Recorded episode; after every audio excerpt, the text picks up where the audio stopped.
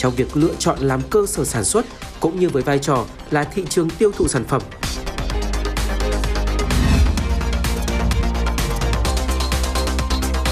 Từ đầu tháng 2 tới nay, số ca nhiễm Covid-19 tăng gấp 60 lần đang ảnh hưởng nghiêm trọng tới kinh tế của Hồng Kông, Trung Quốc. Kính chào quý vị khán giả, quý vị đang đến với bản tin tài chính kinh doanh trưa. Vừa rồi là những nội dung đáng chú ý sẽ có trong 20 phút tiếp theo của bản tin. Xin mời quý vị cùng quan tâm theo dõi. Thưa quý vị, phục hồi và phát triển chuỗi cung ứng trong bối cảnh bình thường mới. Diễn đàn Doanh nghiệp Việt Nam thường niên 2022 vừa diễn ra tại Hà Nội với chủ đề kể trên. Trong phiên cấp cao sáng nay, Thủ tướng Chính phủ Phạm Minh Chính đã trực tiếp tham dự và có ý kiến chỉ đạo. Tại diễn đàn hôm nay thì rất nhiều những hiệp hội doanh nghiệp nước ngoài tại Việt Nam đã đưa ra những ý kiến đóng góp và tham luận nhằm thúc đẩy phát triển cơ hội hợp tác tại Việt Nam. Nhiều ý kiến bày tỏ sự cảm kích trong nỗ lực to lớn của chính phủ về việc phát triển vaccine nhanh và quyết liệt để sớm phục hồi lại nền kinh tế.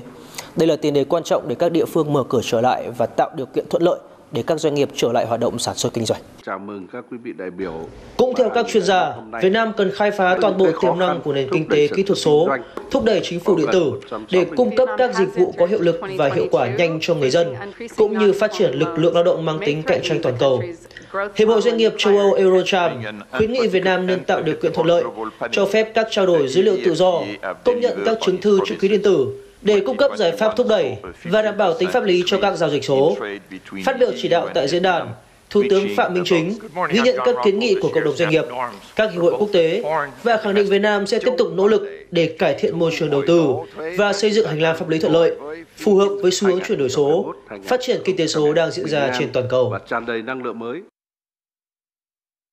Thì chúng tôi cũng, cũng xác định rất rõ là lấy người dân doanh nghiệp làm trung tâm. Chúng tôi xác định rất ờ, tích cực về xây dựng thể chế, bao gồm ờ, tháo gỡ những cái nút thắt về thể chế mà đang vướng. Chính phủ gần như là tháng nào cũng có một, hai cuộc họp về thể chế. Một là tháo gỡ cái vướng mắc. Cái thứ hai là những vấn đề mới nó nảy sinh mà thể chế chưa có thì phải bổ sung, phải hoàn thiện. Và cái chương trình phục hồi này nữa là tập trung vào phát triển hạ tầng bao gồm hạ tầng uh, liên quan đến hạ tầng số, hạ tầng uh, biến chống biến đổi khí hậu, rồi hạ tầng đặc biệt là hạ tầng giao thông. Thì hiện nay chúng tôi đang rất tích cực cái này. Thế thì uh, rất mong là chúng ta lại đồng hành cùng nhau và với một cái tinh thần tức là đồng kham cộng khổ. Lợi ích thì hài hòa mà rủi ro thì chia sẻ.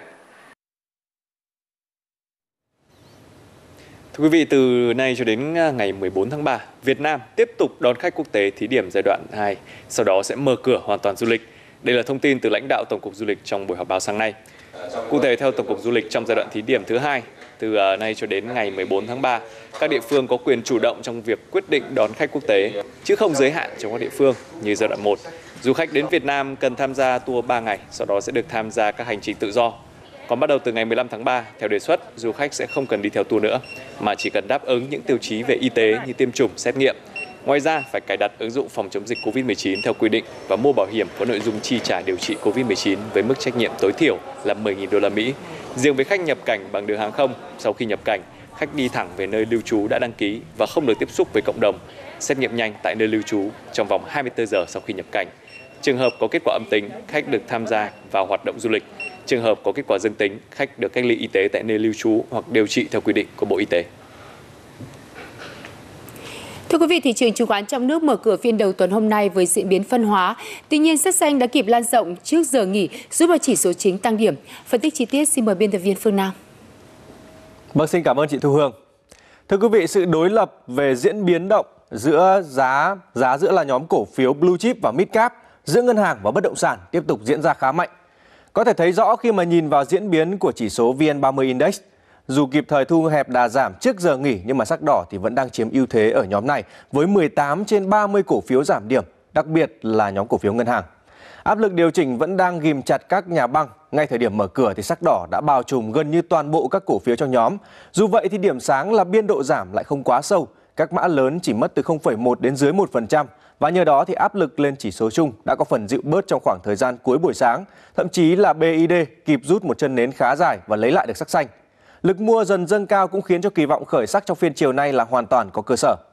Trái lại thì nhóm cổ phiếu chứng khoán đã thắp lên sự hứng khởi cho thị trường ngay từ đầu phiên với biên độ tăng rất tốt.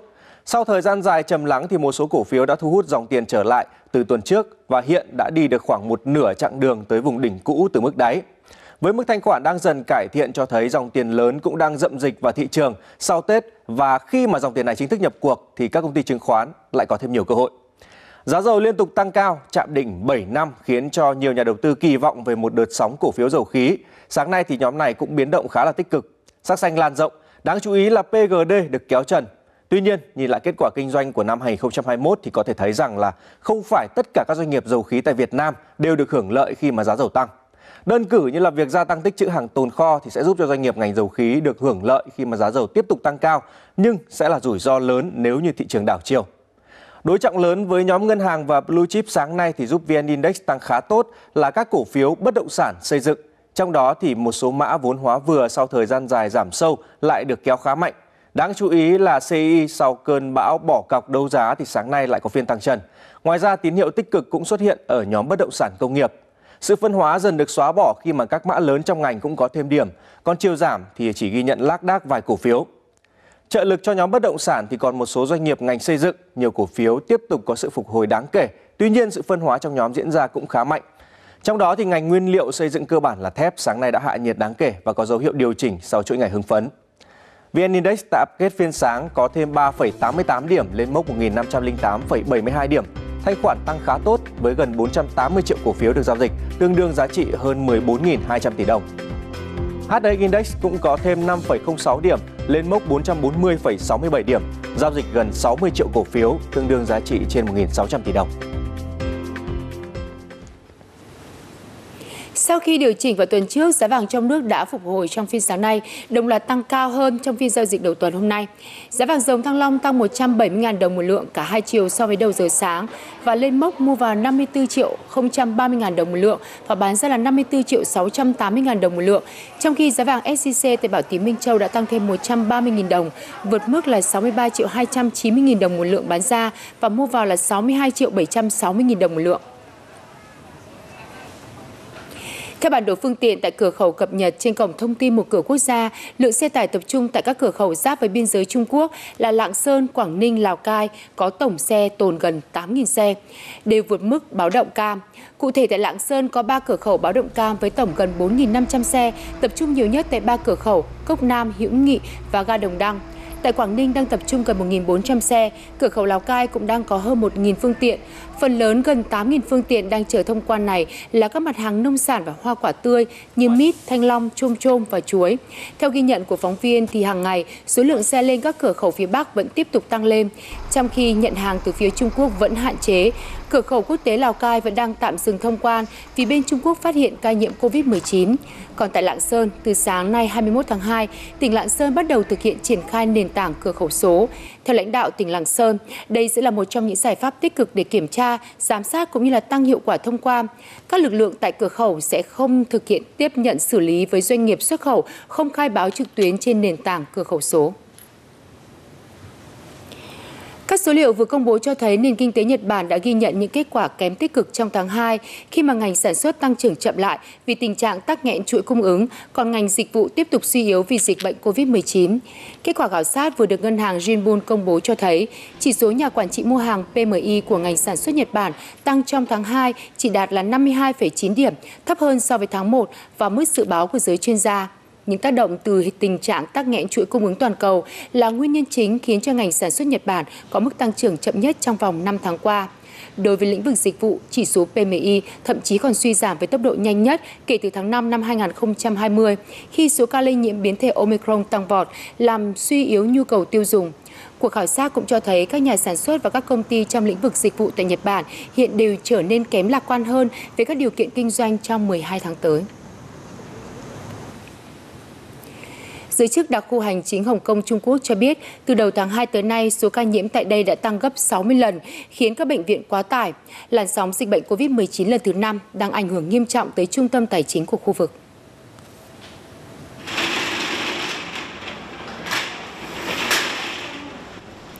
Đóng cửa tạm thời là tình cảnh chung của nhiều quán ăn tại Hồng Kông, Trung Quốc thời điểm này. Nhà hàng 20 năm tuổi chuyên phục vụ các món điểm xăm mang phong cách Quảng Đông này cũng đã thông báo tới các thực khách sẽ đóng cửa.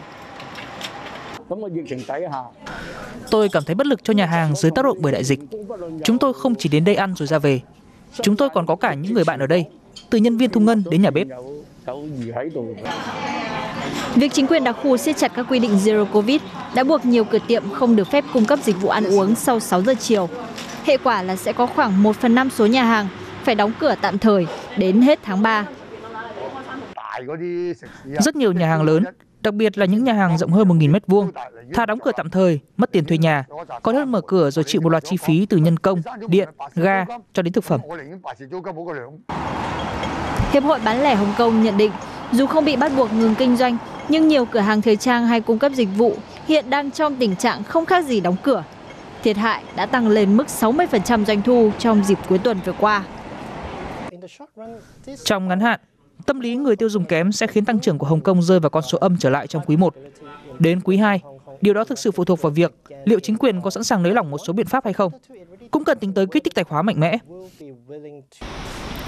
Tuy nhiên, theo các chuyên gia kinh tế, thiệt hại sẽ chưa dừng lại ở đó. Trung tâm tài chính của khu vực đang chứng kiến một làn sóng nhân viên ngành tài chính rời khỏi đây. Trong cuộc khảo sát gần đây, 40% thành viên của phòng thương mại Mỹ AmCham tại Hồng Kông, Trung Quốc cho biết họ có thể rời đặc khu hành chính này nếu các chính sách về Zero Covid còn được áp dụng, trong khi nhiều quốc gia đã mở cửa hoàn toàn. Tổng số người nộp đơn xin thị thực từ tất cả các quốc gia theo chính sách việc làm chung đã giảm 1 phần 3 vào năm ngoái tại đặc khu này. Xét cho cùng, mặc dù có thể đạt được số ca mắc COVID-19 về không, nhưng sẽ rất khó duy trì mãi chính sách đó và chi phí duy trì nó là bao nhiêu. Đây là rào cản lớn nhất với Hồng Kông trong năm 2022 nếu không muốn rơi trở lại suy thoái, trong khi thế giới bắt đầu bình thường hóa. Số liệu mới nhất từ Tổng hội Thương mại Hồng Kông cho thấy cơ quan này đã hạ tăng trưởng của nền kinh tế Hồng Kông từ 2,8% công bố vào cuối năm 2021 xuống còn 1,2%. Tỷ lệ thất nghiệp được điều chỉnh tăng lên 4,8% vào cuối năm nay.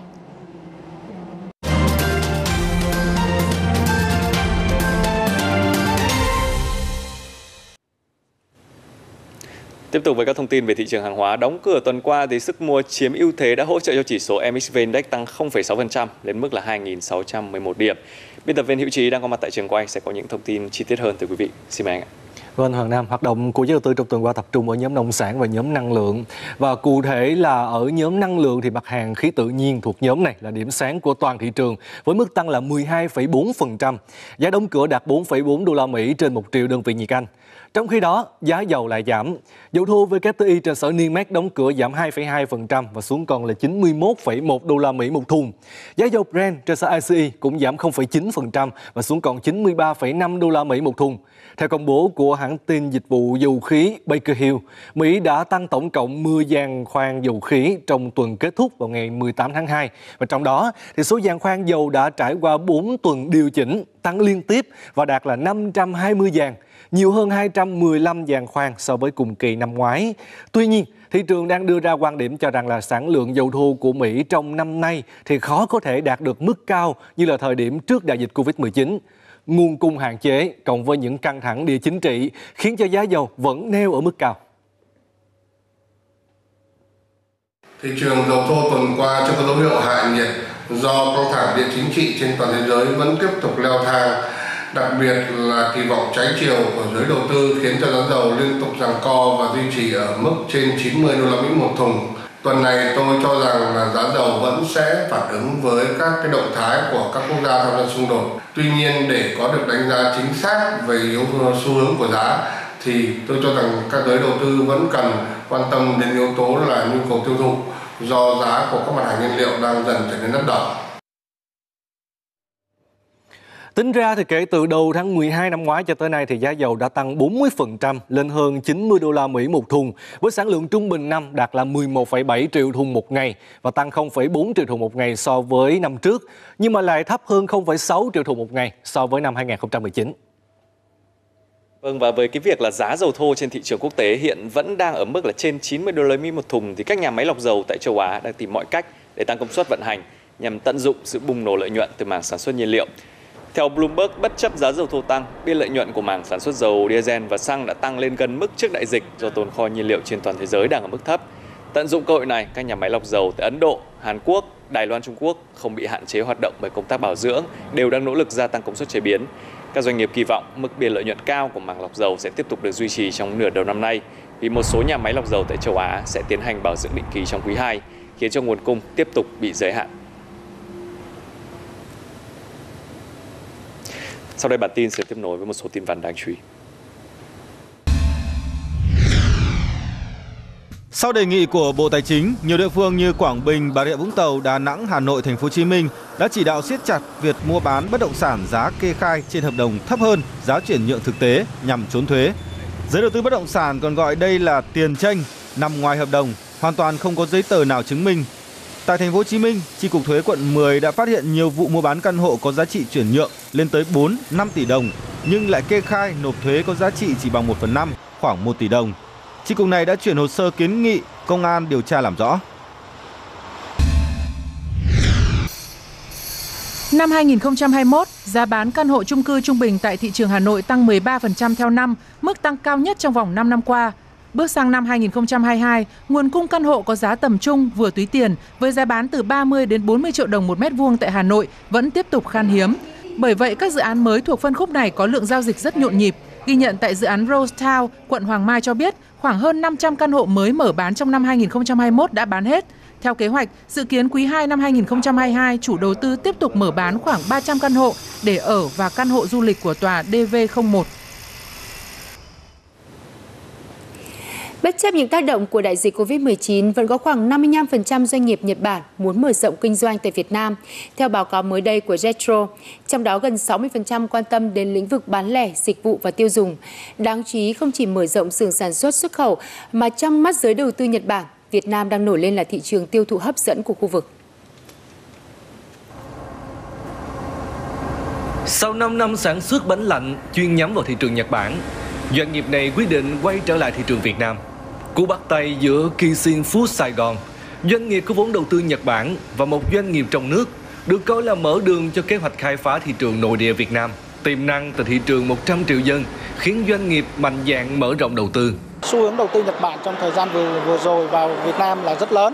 Các nhà đầu tư Nhật có thiên hướng đầu tư vào Việt Nam vì thị trường Việt Nam là rất tiềm năng và có những điểm tương đồng với thị trường Nhật Bản. Mở thêm một nhà máy nữa để tăng gấp 5 lần công suất hiện tại nhằm đáp ứng nhu cầu nội địa.